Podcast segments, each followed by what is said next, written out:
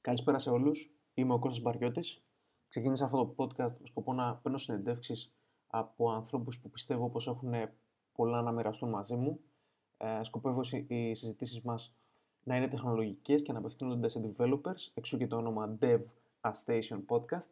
Πρώτος μου καλεσμένος είναι ο Θανάσης Πολυχρονάκης, φίλος μου, παλιός μου συνεργάτης και πιστεύω πως έχει πολλά να μοιραστεί μαζί μου. Θανάση, καλησπέρα. Καλησπέρα Κώστα. Τι γίνεται; Καλά, όλα καλά. Τι κάνεις; Πώς περνάει η τσικνοπέμπτη σου; Λοιπόν, ούτε το κατάλαβα ότι ήταν τσικνοπέμπτη. Μόλις πριν λίγο το συνειδητοποίησα. Αλήθεια. Και πώς το συνειδητοποίησες; Ε, τώρα εντάξει, τι να σου λέω, άστα. λοιπόν, Θανάση, θέλω να μου πεις λίγα λόγια για την πορεία σου μέχρι εδώ, έτσι, για κάποιους που πολύ πιθανόν να σε γνωρίζουν. Και πού βρίσκεσαι αυτή τη στιγμή; Ε, ας μιλήσουμε για τη σύγχρονη ιστορία. Ε, το 9 ξεκίνησα μια επιχειρηματική δραστηριότητα, το πάρλευα με κάποια startup για δύο χρόνια, ε, το οποίο τελικά δεν ευδοκίμησε και είχα μια σχετικά κακή κατάληξη και οικονομικά και κυρίως ε, συναισθηματικά. Ε, η άμεση αντίδρασή μου ήταν να ξεκινήσω να εργάζομαι σε μια εταιρεία στην Αθήνα, στην peopleperhour.com, η οποία είναι marketplace για freelancers, όπως είναι το Odesk που είναι πλέον Upwork, freelance κτλ. Και είχαν την παραγωγή τους ε, στην Αθήνα. Οπότε ε, ξεκίνησα εκεί πέρα να δουλεύω, PHP μαγαζί ήτανε, 30 developers. Ήταν μια πάρα πολύ ενδιαφέρουσα περίοδος στη ζωής μου. Γνώρισα και πολύ κόσμο από εκεί. Αλλά ήταν μέχρι 6 μήνες, δεν μπορούσα να το κάνω παραπάνω. Οπότε και παρετήθηκα και πήρα την απόφαση να ασχοληθώ με το freelance, καθώς μέσα από αυτήν την εταιρεία που το έκανε το γνώρισα από πρώτο χέρι. Και έτσι ξεκίνησα με οποιαδήποτε δουλειά μπορώ να βρω μέσα από τα marketplaces, Odesk, freelancer κτλ. Ε, ενώ ταυτόχρονα δούλευα την ε, ας το πούμε παρουσία μου στο διαδίκτυο ε, με τη σελίδα μου, με το έργο μου σε open source και όλο αυτό το τα πράγματα που πρέπει να κάνεις προκειμένου να μπορέσεις να είσαι αναγνωρίσιμος. Και πρακτικά κάθε τρεις μήνες έκτοτε διπλασίαζα το rate μου καθώς έπαιρνα όλο και καλύτερα συμβόλαια, βρήκα νέα κανάλια, νέες αγορές, νέους πελάτες. Ε, άρχισα να πλέον να μπλέκομαι με startups ως ε, κύριος developer. Και έχει τώρα εδώ και δύο χρόνια που εργάζομαι μια αμερικάνικη startup. Κάνουμε ε, instant replay για ομάδες sport, ε, γενικότερα για αθλήματα. Με, η κυρία μας αγορά είναι το αμερικάνικο football, αλλά έχουμε και ομάδες όπως ολυμπιακές ομάδες ski, snowboard και τέτοιους πελάτες. Και είμαι εκεί πέρα μέτοχος ε, και τρέχουμε την εταιρεία, την έχουμε σηκώσει από το μηδέν και πλέον πάμε για, έχουμε ξεπεράσει 100 πελάτες και προχωράμε κάποια στιγμή μου έχει περιγράψει τον εαυτό σου σαν ε, contractor. Contractor είναι, αλλιώς μπορείς να το ονομάσεις και consultant, είναι το consulting που κάνουμε. Ε, πρακτικά είναι δουλειά όπου έχει αρχή και τέλος σε μια εταιρεία. Αυτό μπορεί να είναι από μία ημέρα, μία εβδομάδα έως και τρεις-έξι μήνες, έναν χρόνο, αλλά είναι κάτι το οποίο είναι προσδιορισμένο, ε, όπως μπορεί να είναι και ο ρόλος εκεί στην πορεία και καθώς πλέον εμπλέκεσαι περισσότερο με την εταιρεία και αυτή ήταν η επιλογή μου και ήθελα να εμπλακώ με την εταιρεία έξω και υπήρχε και η ανταλλαγή στο πούμε μερισμάτων αντίστοιχα ε, μπήκαμε σε άλλου είδους σχέσεις εργασίας η οποία όμως περισσότερο είναι νοητή παρά ουσιαστική έτσι δηλαδή απλά είπαμε ότι πλέον φεύγουμε από την ωριαία χρέωση και πηγαίνουμε στην ε, ε, μηνιαία χρέωση. Οπότε θεωρώ την αυτό μου πλέον ως full-time employee σε αυτήν την εταιρεία. Στην ουσία βέβαια πάλι βάση συμβολέου είναι και έτσι είναι και ο μόνος τρόπος για οποιαδήποτε επαγγελματική σχέση που είναι έξω από τη χώρα. Και από ό,τι καταλαβαίνω δουλεύεις αποκλειστικά remote Πώς, πώς δουλεύει το remote working για σένα; Το remote working δουλεύει πάρα πολύ καλά για μένα. Είναι μια ιδανική μορφή σχέση εργασίας, θα το πω έτσι. Και είναι και μια σχέση εργασίας την οποία μπορείς και να ρυθμίσεις επιλέγοντας τον πελάτη με τον οποίο θα δουλέψεις. Από ένα επίπεδο και έπειτα πλέον ε, και εφόσον έχεις την ευχαίρεια να μπορείς να επιλέγεις ε, είσαι σε μια πάρα πολύ καλή διαπραγματευτική θέση γενικότερα οπότε και διαμορφώνεις και την εργασία σου όπως εσύ θέλεις. Ε, μάλιστα ε, έχεις ξεκινήσει και ένα, έτσι, μια μορφή ε, από σεμινάρια, ένα conference ε, τοπικό εδώ στη Θεσσαλονίκη, το Remote Conf, προκειμένου να κάνεις λίγο πιο γνωστή την κουλτούρα του remote working. Πώς πήγε αυτό; Αυτό πήγε πολύ καλά. Έχουμε πολύ θετικά αποτελέσματα. Είναι γενικότερα μια προσπάθεια, να το πω έτσι, ότι ας το πούμε ευαγγελίζω με το remote working, το στηρίζω και το υποστηρίζω όπου βρεθώ και όπου σταθώ. Ε, υπάρχει και σχετικό βίντεο στο YouTube, μπορούμε να το βάλουμε στα links του podcast, ε, όπου παρουσιάζω το πώς μπορείς να κάνεις remote, how to remote. Και αυτό που βλέπω είναι ότι στον, ε, εδώ και ένα χρόνο ας το πούμε υπάρχει πολύ μεγάλη μεταστροφή των developers της Θεσσαλονίκη από τις μόνιμες εργασίες που είχαν ε, σε ελληνικές εταιρείες στο να δουλεύουν πλέον από το σπίτι τους απομακρυσμένα για εταιρείες στο εξωτερικό. Αυτό είναι καλό ή κακό; Αυτό σίγουρα είναι καλό γιατί ας το πούμε οι developers διεθνοποιούνται το οποίο πρακτικά δεν είναι κάτι που κάνεις, είναι απλά ένα context switching, είναι ε, ένα mindset, είναι καθαρά το να πεις ότι θα το κάνω, έτσι.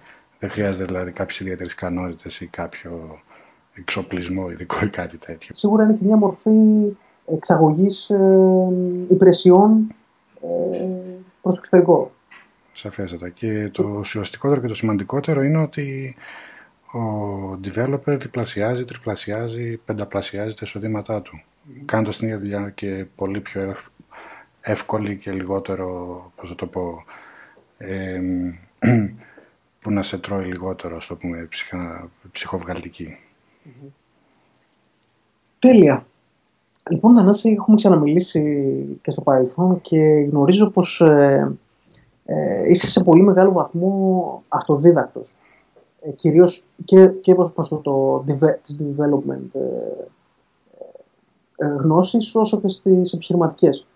Πώς, ε, πώς έγινε αυτό και πώς έχει επηρεάσει αυτή την πορεία ας πούμε τώρα; Ε, αυτό προέκυψε γιατί όταν ήταν δική μου η ώρα να πάω σε κάποιο πανεπιστήμιο και καθώς ήδη ήμουνα πάρα πολύ ενεργός με την τεχνολογία δεν ε, μπορούσα να βρω το σωστό έναυσμα ώστε να πάω γιατί τότε φαντάσου ότι το ίντερνετ ήταν κάτι νέο ε, και κανείς δεν μιλούσε γι' αυτό πουθενά ε, ενώ για μένα ήταν μια πραγματικότητα και οπότε βρέθηκα σε ένα, στο πούμε, σε μια έλλειψη κινήτρου. Ε, επαγγελματικά αυτό δεν με επηρέασε καθόλου σε καμία περίπτωση, δηλαδή οπουδήποτε και αν ε, ήθελα να βρω δουλειά αυτό ποτέ δεν ήταν ζήτημα. Ε, γιατί αυτό το οποίο ε, ενδιαφέρει τον εργοδότη είναι να ξέρεις τη δουλειά και να είσαι αποτελεσματικός. Στη, στο χώρο ειδικά του web, για τον, στον οποίο ας το πούμε, δραστηριοποιούμε και, ε, και οι περισσότεροι web developers δεν ε, είναι που δραστηριοποιούνται, εξού και web developers, ε, η γνώση είναι περισσότερο τέχνη και λιγότερο επιστήμη. Έτσι. Δεν υπάρχει δηλαδή πανεπιστήμιο HTML, CSS, styling, ε, εργαλείων κτλ. Οπότε, ε, εφόσον μάθεις τις βασικές αρχές προγραμματισμού, η οποία δεν είναι και... Εντάξει, είναι, κάτι, είναι ένα συγκεκριμένο αντικείμενο, αλλά δεν είναι και τόσο δύσκολο, ε, μπορείς να ικανοποιήσεις το 95% των, των προκλήσεων των οποίων θα χρειαστεί να αντιμετωπίσεις, έτσι.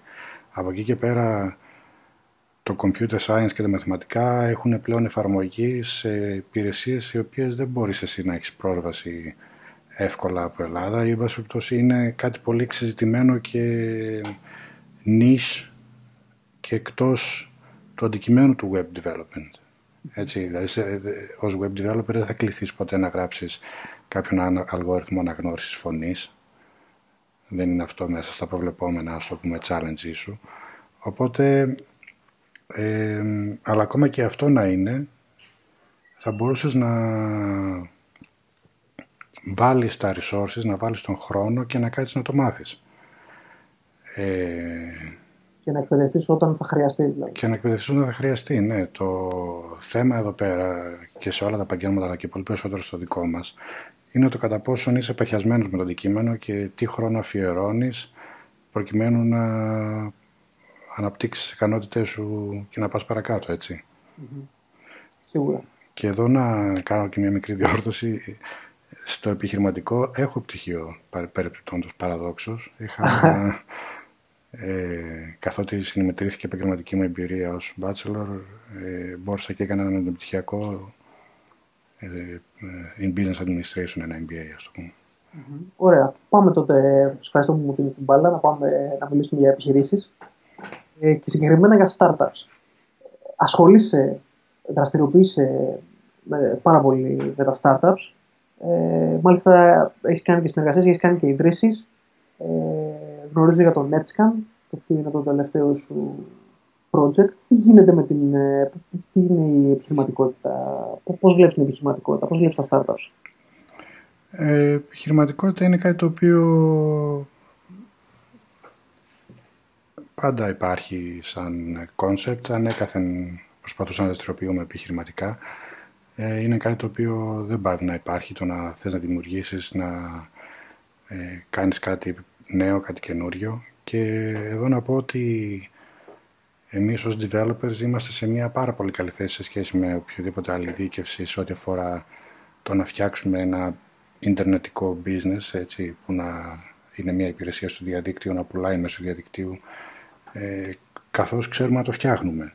Και ως developers μπορούμε να μάθουμε τις βασικές αρχές του, ε, του επιχειρήν, marketing, ε, business development. Είναι πιο εύκολο για μας να το μάθουμε, οπότε, αλλά ε, δεν είναι εξίσου εύκολο, μάλλον είναι αδύνατον ένας marketing άνθρωπος να μάθει προγραμματισμό. Με το Netscan πώς ξεκίνησε; Τι ήταν αυτό που σου έκανε, που σου έκανε... Το Netscan ήταν ένα project που κάναμε σε πλαίσια ενός hackathon για Node.js πριν δύο χρόνια. Και αυτό που έκανε εκεί πέρα ήταν ε, να λύσω τον πόνο μου, το πούμε. Τότε ασχολούμουν με WebRTC τεχνολογίες και real-time ε, επικοινωνία μεταξύ των browsers. Και υπήρχαν γενικότερα προβλήματα με το connectivity τα οποία δεν μπορούσαμε να εξηγήσουμε. Και χρειαζόμασταν ένα εργαλείο στο οποίο εκεί που βρισκόταν ο πελάτης από εκείνο το δίκτυο που ήταν να κάνει ένα τεστ και να δούμε σε τι κατάσταση βρισκόταν το δίκτυό του. Ήταν πίσω από NAT, είχε firewall μπροστά του, μπορούσε να κάνει σύνδεση σε κάποιες πόρτες συγκεκριμένες. Ε, και εξού προέκυψε και το Netscan. Και αυτή ήταν και η κεντρική ιδέα. Ε, στην πορεία είδα ότι αυτό είχε κάποια ανταπόκριση, υπήρχε κάποιο ενδιαφέρον. Ε, έπεισα κάποιους πελάτες να μου δώσουν και κάποια λεφτά μάλιστα. Οπότε το πήρα λίγο πιο σοβαρά και αυτή τη στιγμή έχουμε μια πλήρη Ε, και, αλλά ακόμα δεν είναι τίποτα, ξέρεις, σίγουρο είναι, είναι ένα challenge μεγάλο. Mm-hmm, σίγουρα. Ε, ξέρεις, επειδή ε, τα τελευταία πέντε χρόνια που ξεκίνησα και με η δικιά μου επαγγελματική ε, πορεία, ακούω αυτή τη, αυτό το, τη λέξη buzz, ε, το buzzword startup πάρα πολύ. Τι συμβαίνει τελικά με τα startups, είναι, είναι κάτι διαφορετικό από τις παραδοσιακές ε, επιχειρήσεις. Τι σημαίνει για σένα το startup; Ναι, αυτό το οποίο ακούσαν buzzword είναι κάτι διαφορετικό γιατί αυτό για το οποίο μιλάνε, ας το πούμε, είναι τα unicorn startups. Είναι το startup το οποίο θα αξίζει από ένα δισεκατομμύριο δολάρια και πάνω. Θα εξαντλωστεί Έτσι. όσον αφορά το... Μπράβο. Ε, αυτά είναι άλλου, άλλης κλάσης, ας το πούμε, τέρατα από αυτά τα οποία μπορούμε να ε, προσεγγίσουμε εμείς από την χωρική τοποθεσία που βρισκόμαστε, την Ελλάδα. Και αυτό είναι ένα από τα μεγάλα μαθήματα τα οποία πήρα εγώ προσωπικά στην πορεία μου με τις startups από τα τελευταία 6 χρόνια. Ε, αυτό το οποίο ε, όμως είναι ιδιαίτερα ευχάριστο είναι ότι δεν υπάρχουν μόνο οι εταιρείες του ενός δισεκατομμυρίου, υπάρχουν και οι εταιρείες των ε, 50.000 ευρώ το χρόνο ή των 100.000 ευρώ το χρόνο. Μπορούμε λοιπόν να στήσουμε ένα, ε, ένα affiliation, ένα plugin στο WordPress, ένα SaaS business όπου πουλάμε υπηρεσίες και αυτές οι υπηρεσίες μπορούν να μας αποδώσουν ένα εισόδημα το οποίο μπορεί να μας συντηρήσει Και στην πορεία ενός developer πιστεύω στην εξελικτική του πορεία ότι είναι τελικά ένα φυσικό βήμα κατάληξης. Φαντάσου τώρα την πορεία ενός developer ξεκινώντας από junior σε, ε, intermediate, σε senior, μετά ξεπερνώντας τους χαρακτηρισμούς senior πλέον είναι κάποιο, κάποια παλιά καραβάνα, έτσι, καθώς εξελίσσεται λοιπόν ο developer, φτάνει σε ένα επίπεδο κάπου στα 30, 40, 50 χρονών, κάπου εκεί έχει πλέον και μια διαφορετική εμπειρία και έχει γνωρίσει ενδεχομένως και κάποιο αντικείμενο σε πάρα πολύ μεγάλο βάθος και μπορεί να δοκιμάσει μια επιχειρηματική ιδέα ανέξοδα, όχι πολύ ανέξοδα, αλλά εν πάση περιπτώσει χωρίς ε, να χρειάζεται κάποιο εξωτερικό funding, να μπορέσει ο ίδιος να χρηματοδοτήσει αυτή την προσπάθεια και να δημιουργήσει μια υπηρεσία η οποία του αποδίδει τα ως προς το ζήν του. Θεωρώ δηλαδή ότι αυτή είναι μια φυσική εξέλιξη ενός developer πριν πεθάνει. Ναι. είναι απόλυτα ε, κατανοητό και φυσιολογικό και νομίζω ότι ε, αν φτάσεις ε, και γράφεις κώδικα σε εκείνες τις ηλικίες, ε, μάλλον κάτι δεν θα βγαίνει σωστά. Ναι, μπορεί και να το γουστάρεις αυτό, okay. καμία αντίρρηση, αλλά θεωρώ ότι ναι, αυτό ακριβώς που λες, για φαντάσου. Σίγουρα. Δεν είναι επαγγέλματα αυτά όταν κάνεις για πάνω από 30 χρόνια. Πού πάνε και πεθαίνουν οι προγραμματιστές, άλλο πολύ να μάθω. λοιπόν, ε, μέσα στην πορεία σου λοιπόν με, τα, με τις επιχειρήσεις έκανες και μία, τώρα δεν ξέρω εγώ θα το, θα το περιέγραφα σαν τρέλα, αλλά έκανες ένα μεγάλο βήμα να ταξιδέψεις ε, στο Σαν Φρανσίσκο. Μάλιστα με μοναδικό σκοπό την ίδρυση εταιρείας. Ε, γράφεις κιόλας πάρα πολλά για αυτά στο 20 Minus. Ε, ποιος ήταν ο σκοπός του, του ταξιδιού, πώς ξεκίνησε όλα αυτά. Ξεκίνησε από την απόγνωσή μου ε, σε σχέση με το τι δυνατότητες υπήρχαν στην Ελλάδα για να μπορέσεις να αναπτύξεις μια startup. Έτσι. Είχα ήδη μια startup, τη δούλευα κάπου ένα-ενάμιση χρόνο, από τα θεμελιώδη λάθη που κάνεις όταν ξεκινάς.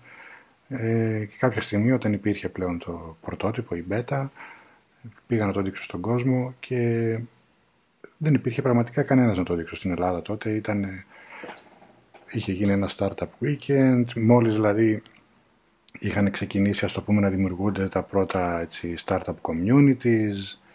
Ε, οπότε συνειδητοποίησα ότι δεν ήταν αυτό για μένα και είπα να φύγω στο ΕΣΕΦ να δω τι γίνεται από εκεί. Και ήταν πραγματικά ένα αποκαλυπτικό ταξίδι αυτό. Ε, μπήκα σε μια τελείως νέα νοοτροπία, ε, μια ανοιχτή νοοτροπία, μια νοοτροπία που μοιράζεσαι τη γνώση, ε, επικοινωνείς με τον κόσμο γύρω σου, το πόσο σημαντικό είναι το community για την ανάπτυξη του όλου οικοσυστήματος, ε, ότι είναι θεμελιώδης αρχή και γενικότερα μου έδωσε μια νέα προοπτική και έναν τρόπο σκέψης ε, απέναντι σε όλα τα πράγματα. Άρα ο σκοπός ήταν, ε, όπως είπες και εσύ πριν για τα startups, ήταν η δημιουργία ενός unicorn. Αυτός ήταν ο απότερος σκοπός. Ακριβώς. Πήγαινα για το unicorn μου και εγώ λοιπόν. Ε, τι συνάντησες, Μπέλη, εκεί, τι, τι αποκόμισες από όλο αυτό; Εκεί πέρα συνειδητοποίησα πόσο ανίσχυρος ήμουνα. Ξεκίνησα μπαίνοντας στο αεροπλάνο ε, και νομίζοντας ότι έχω καβαλήσει το κανόνι πάνω από ένα άρμα, ας το πούμε, και τρέχω με το άρμα, ξέρω εγώ, και φτάνοντας στο αεροδρόμιο συνειδητοποίησα ότι είχα ένα γαϊδουράκι το οποίο κόντευε να πεθάνει. Ε, καμία σχέση το επίπεδο εκεί πέρα με οτιδήποτε έχουμε δει στην Ελλάδα είναι οι άνθρωποι οι οποίοι έχουν φτιάξει το ίντερνετ από το μηδέν οπότε μπορεί να ε, συνομιλείς με ανθρώπους οι οποίοι έχουν φτιάξει πράγματα τα οποία ε, είναι διανόητα για εσένα έτσι το ξέρω εγώ έφτιαξα το iPhone 1 έφτιαξα το ξέρω εγώ τα Windows XP ε, αυτοί κυκλοφορείς μέσα σε αυτούς τους ανθρωπους Ε, κατά συνέπεια,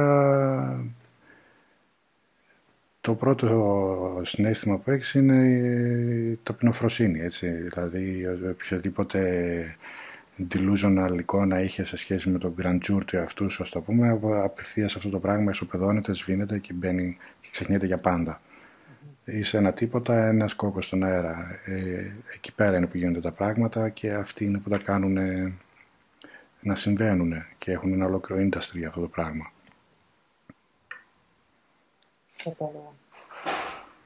Ε, και έτσι λοιπόν γύρισες πίσω. Γύρισα πίσω και εκεί πέρα βέβαια ήταν και το μοναδικό, η μοναδική στιγμή στη ζωή μου όπου με επηρέασε το γεγονός του ότι δεν είχα κάποιο πανεπιστημιακό δίπλωμα γιατί είναι ένα τυπικό προσόν το οποίο χρειάζεται προκειμένου να μπορέσεις να βγάλεις κάποιο είδους βίζα για την Αμερική. Ε, το οποίο είναι ήδη δύσκολο και χωρίς κάποιο πτυχίο είναι ακόμα δυσκολότερο. Οπότε αυτό ε, ήταν και το σημείο της κρίσιμης καμπής, ας το πούμε, στην πορεία μου. Γιατί ο σκοπός μου ήταν οτιδήποτε, και, όπως και αν είχε, με κάποιο τρόπο να βρισκόμουν εκεί πέρα. Ωραία. Και έτσι, μιας που πιάσαμε τώρα την Αμερική, ας έρθουμε και λίγο, και λίγο στα δικά μας. Θεσσαλονίκη μου, μεγάλη φτωχομάνα. Ε, είσαι εγκατεστημένος πλέον Θεσσαλονίκη μόνιμα.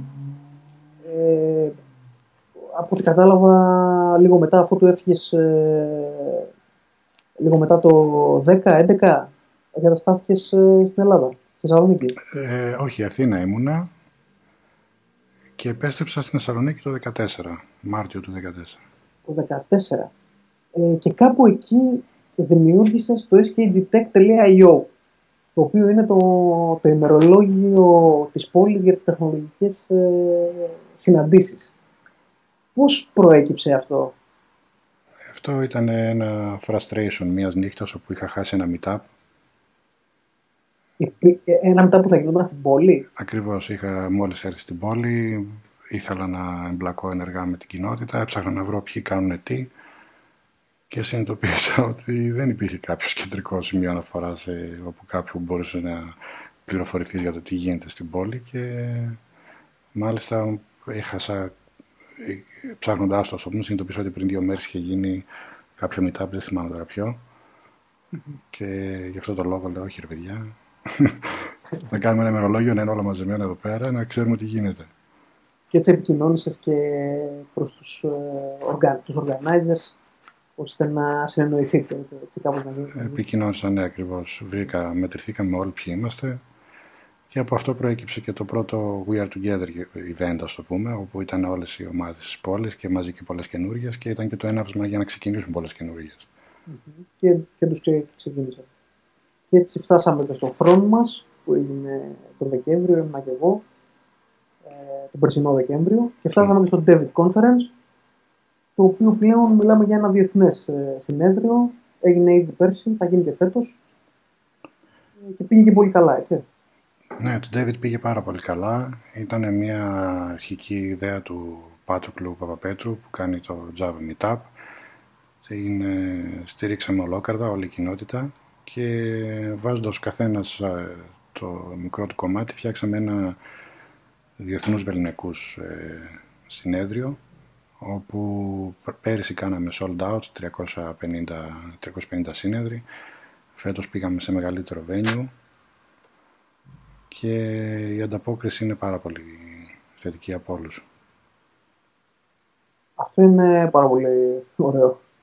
Ας μιλήσουμε λίγο για, για κώδικα. Ε, τα τελευταία χρόνια γράφεις αποκλειστικά JavaScript ε, και Node.js. Έτσι είναι. Τι γίνεται, θέλω να μου πεις με τη JavaScript, η οποία κοντεύει έχει ξεκινήσει και πολύ καιρό τώρα και κοντεύει να καταπιεί τον κόσμο.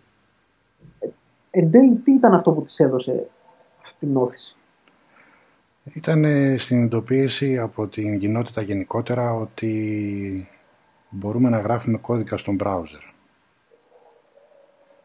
Ήταν μια μεγάλη στιγμή συλλογικά στο community κάπου το 2008-2009 και έκτοτε ε, ξεκίνησε μια γεωμετρική πρόοδος στο πώς αυτό εξελισσόταν ως ότου φτάσαμε στο σήμερα, όπου πλέον είναι ένα de facto requirement ε, για οποιαδήποτε δουλειά στο web development. Να γράφουμε τη JavaScript στο server, στο browser. Ε, αυτό είναι αποκοίημα του, της, επανάστασης, της συνειδητοποίησης του ότι μπορούμε να γράφουμε κώδικα στο browser, που αυτός ο κώδικας ήταν η JavaScript και την αγαπήσαμε τόσο πολύ τη JavaScript γιατί έπρεπε να τη φάμε στα μούτρα, αναγκαστικά. Και από εκεί λοιπόν προκύψανε και όλα αυτά τα πράγματα όπως είναι το Node.js, το Electron και όλα τα, το ASM, υπάρχουν δεκάδες spin-off projects. Παρ' όλα αυτά όμως έχουν, έχει δημιουργηθεί ε, παρόλο το, το μέγεθος του community που κάποιος θα έλεγε ότι θα μπορούσε να δουλέψει και πιο συλλογικά ε, έχει παρατηρηθεί μεγάλο fragmentation μεγάλος κατακαιρματισμός πολλά χιλιάδες πακέτα κάθε ανάγκη σου για κάθε ανάγκη σου υπάρχουν τουλάχιστον 10-15 ε, λύσεις που πρέπει να κάνεις consider.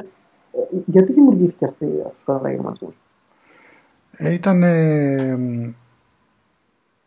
μία ε, υποστηριζόμενη, ας το πούμε, στρατηγική από το ίδιο το community, η οποία μίλαγε και μιλάω τώρα για το ξεκίνημα της Node.js και του πώς ας το πούμε δημιουργήθηκε το NPM και κατά συνέπεια τα modules γιατί σε εκείνη την περίοδο ήταν αυτό έδωσε το tempo στο ό,τι αφορά το package management μιας γλώσσας έτσι, γιατί σήμερα κακά τα ψέματα ποιος είναι ο package manager της JavaScript το NPM ε, όπου αυτή λοιπόν η λογική έλεγε πολλά μικρά ατομικά libraries.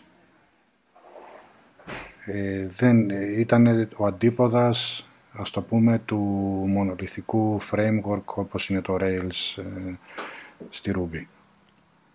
Ε, το γιατί έγινε έτσι υπάρχουν συγκεκριμένες εξηγήσεις γιατί ultimately στρατηγικά αν το δεις ας το πούμε από 50k feet view σε σχέση με το τι κάνει κάθε γλώσσα και γιατί είναι καλή η JavaScript είναι καλή για να διαχειρίζεται ε, real time γεγονότα έτσι. Είναι μια σύγχρονη γλώσσα, έχει callbacks. Ε, δεν είναι η κατάλληλη γλώσσα για να φτιάξεις ένα εκτενές CRUD application, ένα application το οποίο έχει πολλά create, read, update, delete, δηλαδή ας το πούμε έναν τηλεφωνικό κατάλογο π.χ. έτσι. Δεν θα χρησιμοποιούσες ε, JavaScript και Node.js για να φτιάξεις ένα τέτοιο application. Οπότε το scope των applications ε, που, ήταν να, που πρόκειτο να υλοποιηθούν σε JavaScript και κατά συνέπεια σε Node.js ε, θεωρήθηκε ότι είναι, πολύ, είναι πιο πολύ ad hoc, δηλαδή δίνουν λύσεις σε συγκεκριμένα προβλήματα και δεν χρειάζεται να εξυπηρετήσουν ένα full-blown website, ένα portal, ένα e-shop. Καταλαβαίνεις τι να πω. Και αυτό ήταν και το πώς ας το πούμε περάστηκε αυτή η γραμμή και κατά συνέπεια γιατί υπήρχε και αυτό το fragmentation. Από την άλλη βέβαια δεν υπήρχε κάποιος ο οποίος βγήκε και έκανε και κάποια πρόταση και αυτή έγινε αποδεκτή από όλους. Έτσι. Ε, και φυσικά μετά μπήκανε και οι εσωτερικές διαμάχες του τύπου θα έχουμε σεμικόλων, δεν θα έχουμε, πόσο σημαντικά είναι τα πρόμηση ή δεν είναι και όλοι αυτοί ε, ας το πούμε ο δημόσιος διάλογος, ο οποίος διεξήχθηκε κυρίως από άτομα τα οποία ήταν σε μια ηλικία με πάρα πολλές ορμόνες, τύπου 22, 23, 25, 26, οπότε ε, χανόταν και η ουσία. Ε, Παρ' όλα αυτά, τελευταία παρακολουθώ διάφορα προτζεκτάκια, βλέπω ότι συνέχεια γράφουν όλο και περισσότερα με JavaScript ε, λύσεις για, για e-shops, για portals, για forums ε, και βλέπω ότι υπάρχει μια τέτοια έτσι, στροφή. Αλλά δεν βλέπω πολύ να χρησιμοποιούνται γενικά ε, στην αγορά. Ε, κοίταξε, όσο μεγαλώνει η βάση των προγραμματιστών, τόσο αντίστοιχα θα προκύπτουν και τέτοιες λύσεις. Έτσι. Κάποιος σίγουρα σε αυτόν τον πλανήτη χρειάζεται ένα e-shop σε Node.js, γιατί αυτό ξέρει να κάνει. Ε, και είναι απολύτως φυσιολογικό αυτό και αποδεκτό. Κατά συνέπεια θα δημιουργούνται τέτοιες λύσεις. Ε, το κατά πόσο γίνονται αποδεκτές από την κοινότητα είναι καθαρό μέτρο της ε, αποτελεσματικότητάς τους, έτσι. Και όπως βλέπουμε και μεγα, μεγάλους οργανισμούς που ξεκινάνε συνέχεια ε, να κάνουν adopt JavaScript, έχουμε δει την PayPal, έχουμε δει το Facebook, έχουμε δει πρόσφατα το WordPress ανακοίνωση ότι θα βάλει. Ε, σίγουρα, είμαστε πολύ πέρα από αυτό πλέον. Δηλαδή το Node.js είναι εδώ και δίνει λύσεις παντού. Ακόμα και σε οποιαδήποτε πλατφόρμα και αν έχεις ε, κάποιο application, όταν θα φτάσεις να κάνεις WebSockets θα έχεις ένα Node server. Είναι στη ζωή όλων μας και είναι και το κύριο workflow για οποιονδήποτε δουλεύει σε web σήμερα. Έτσι δεν διανοείται να είσαι web developer και να μην έχεις ε, κάποιο build flow ε, όπου κάνεις transpile πράγματα, SAS, JavaScript, ε, minifications, όλα αυτά. Ναι, σίγουρα. Ε, τι προβλήματα σου έχει δημιουργήσει η JavaScript μέχρι τώρα, ποια πιστεύεις ότι είναι τα, τα κατά της γλώσσας; Ε, τι να πω, πού να αρχίσω, έτσι. Η JavaScript μόνο κατά έχει, δεν έχει κάτι που να πεις ότι είναι... Το μόνο θετικό είναι, ας το πούμε, ότι είναι ασύγχρονη και είναι... Ε, διαχειρίζεται πάρα πολύ καλά τα real time. Από εκεί και πέρα τι να, τι να πιάσω και τι να αφήσω. Η μόνη πώς το πω, ο μόνος δρόμος σωτηρίας είναι εφόσον, βάση περιπτώσει, καταφέρεις να φτάσεις στην ακτή μετά αφού έχεις παφλάσει μέσα στο χάος της JavaScript, όπου έχεις συνειδητοποιήσει πάνω κάτω τι γίνεται, να αποφασίσεις και να καταλήξεις πάνω σε ένα συγκεκριμένο style, το οποίο και εφαρμοζεις και να το εξελίσσεις αυτό το style, ώστε να υπάρχει μια ομοιογένεια σε αυτά που κάνεις και να καταλαβαίνεις τι γίνεται. Τουλάχιστον εσύ και από εκεί και πέρα όσο πιο καλά επικοινωνείς αυτό το style με τον έξω κόσμο, με την ομάδα σου και όλη η ομάδα. Είναι πολύ εύκολο ένα code-based JavaScript να, να, να πάρει πάρα πολλά διαφορετικά styles, έτσι. Ε, φυσικά, ναι, φυσικά. Ε, μπορείς να κάνεις πόσα πράγματα με πόσους διαφορετικούς ε, τρόπους. Και γι' αυτό είναι το πιο σημαντικό από όλα να υπάρχει ένα guideline ε, οριζόντια σε όλη την ομάδα που ακολουθείται πιστά και διαρροπάλου. Διαφορετικά χάνουμε στο maintainability και είναι πρόβλημα αυτό. Αν ξεκινούσες τώρα μια πλατφόρμα, τι stack θα χρησιμοποιήσεις, από μπρος μέχρι πίσω, τι συγκεκριμένο. Κοίταξε, προσωπικά εγώ θα έκανα αυτό που ξέρω, έτσι. Δεν μπορώ να ξεκινήσω κάτι που δεν γνωρίζω αυτή τη στιγμή. Θα ήταν στα πλαίσια του χόμπι για μένα. Ε, από ένα business perspective όμως, η πλατφόρμα που θα χρησιμοποιούσα θα πρέπει να ανταποκρίνεται στο πρόβλημα που πας να λύσεις. Έτσι, όπως ανέφερα και πριν, δηλαδή το ποιο είναι το δύναμο σημείο της Node, ας το πούμε ότι δεν είναι τόσο ισχυρή σε CRUD. Ε, είναι ένα πολύ ισχυρό αυτό στοιχείο στο να επιλέξεις πάνω σε ποια τεχνολογία θα φτιάξεις το application σου. Από εκεί και πέρα το frontend είναι κοινός παρονομαστής για οποιοδήποτε πλατφόρμα και τα σίγουρα που είναι στο πούμε διαπραγμάτευτα σαν ε, stack είναι το Browserify όπου έχεις πλέον το CommonJS ε, requirement style όπως είναι στην Node.js ε, ενδεχομένως Angular συζητήσιμο ανάλογα αν είναι βαρύ το application στο frontend και NPM για Package Manager. Και μιλάω τώρα για το front είναι αυτά, έτσι. Mm-hmm. Ενώ και το back. Προσωπικά Node.js, δαγκωτό. Δαγκωτό. Ε, παίζεις με κάποια πλατφόρμα, ε, σε cloud, τα χειρίζεσαι μόνος σου τα μηχανάκια, bare metal; Ναι, αυτό είναι κάτι που συχαίνομαι πάρα πολύ και γι' αυτό πηγαίνω στην πιο εύκολη λύση που είναι η Heroku. Heroku κάνω post και τελείωσε. Δεν... Η Heroku είχε πάρα πολλές αλλαγές ε, τα τελευταία χρόνια και στο pricing και στο, και στο UI βλέπω συνέχεια κάνουν αλλαγές. Ε, γενικά προχωράει.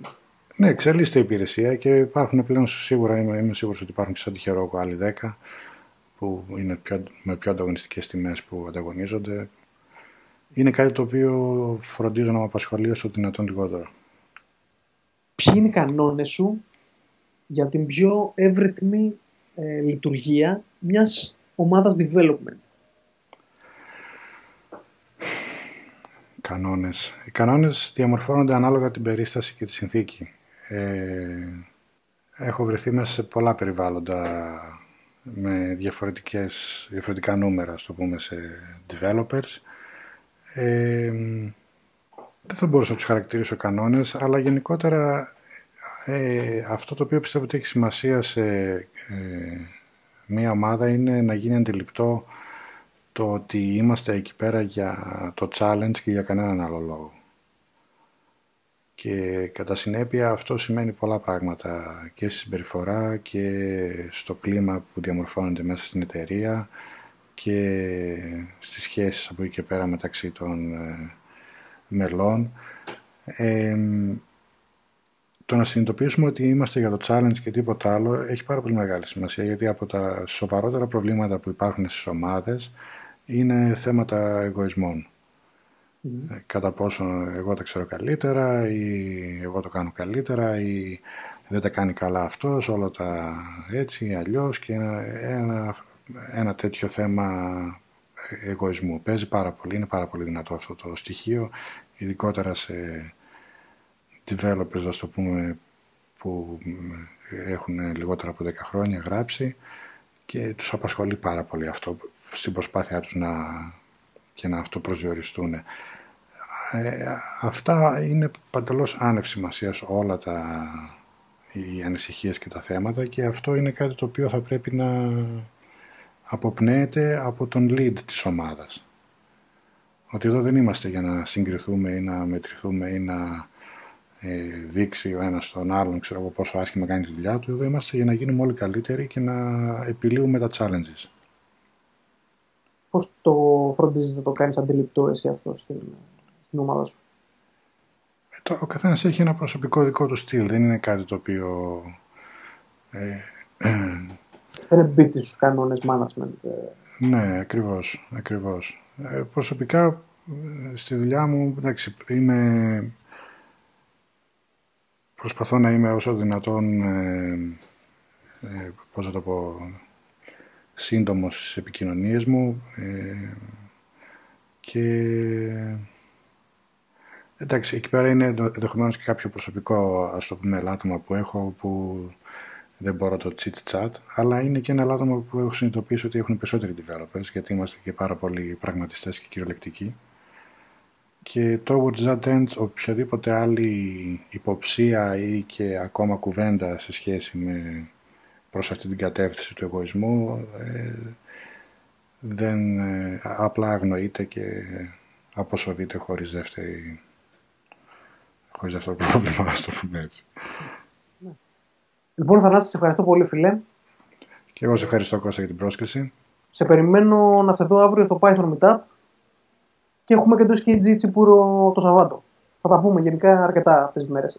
Θα γίνει χαμός. Θα γίνει χαμός. Καλό βράδυ. Καλό βράδυ, ευχαριστώ πάρα πολύ. Καλό βράδυ και σε όλους. Ελπίζω να σας άρεσε το πρώτο επεισόδιο του Devastation Podcast. Ε, θα ήταν χαρά μου αν αφήνατε ένα comment από κάτω ή μοιραζόσασταν αυτό το link με κάποιον φίλο σας. Καλό βράδυ.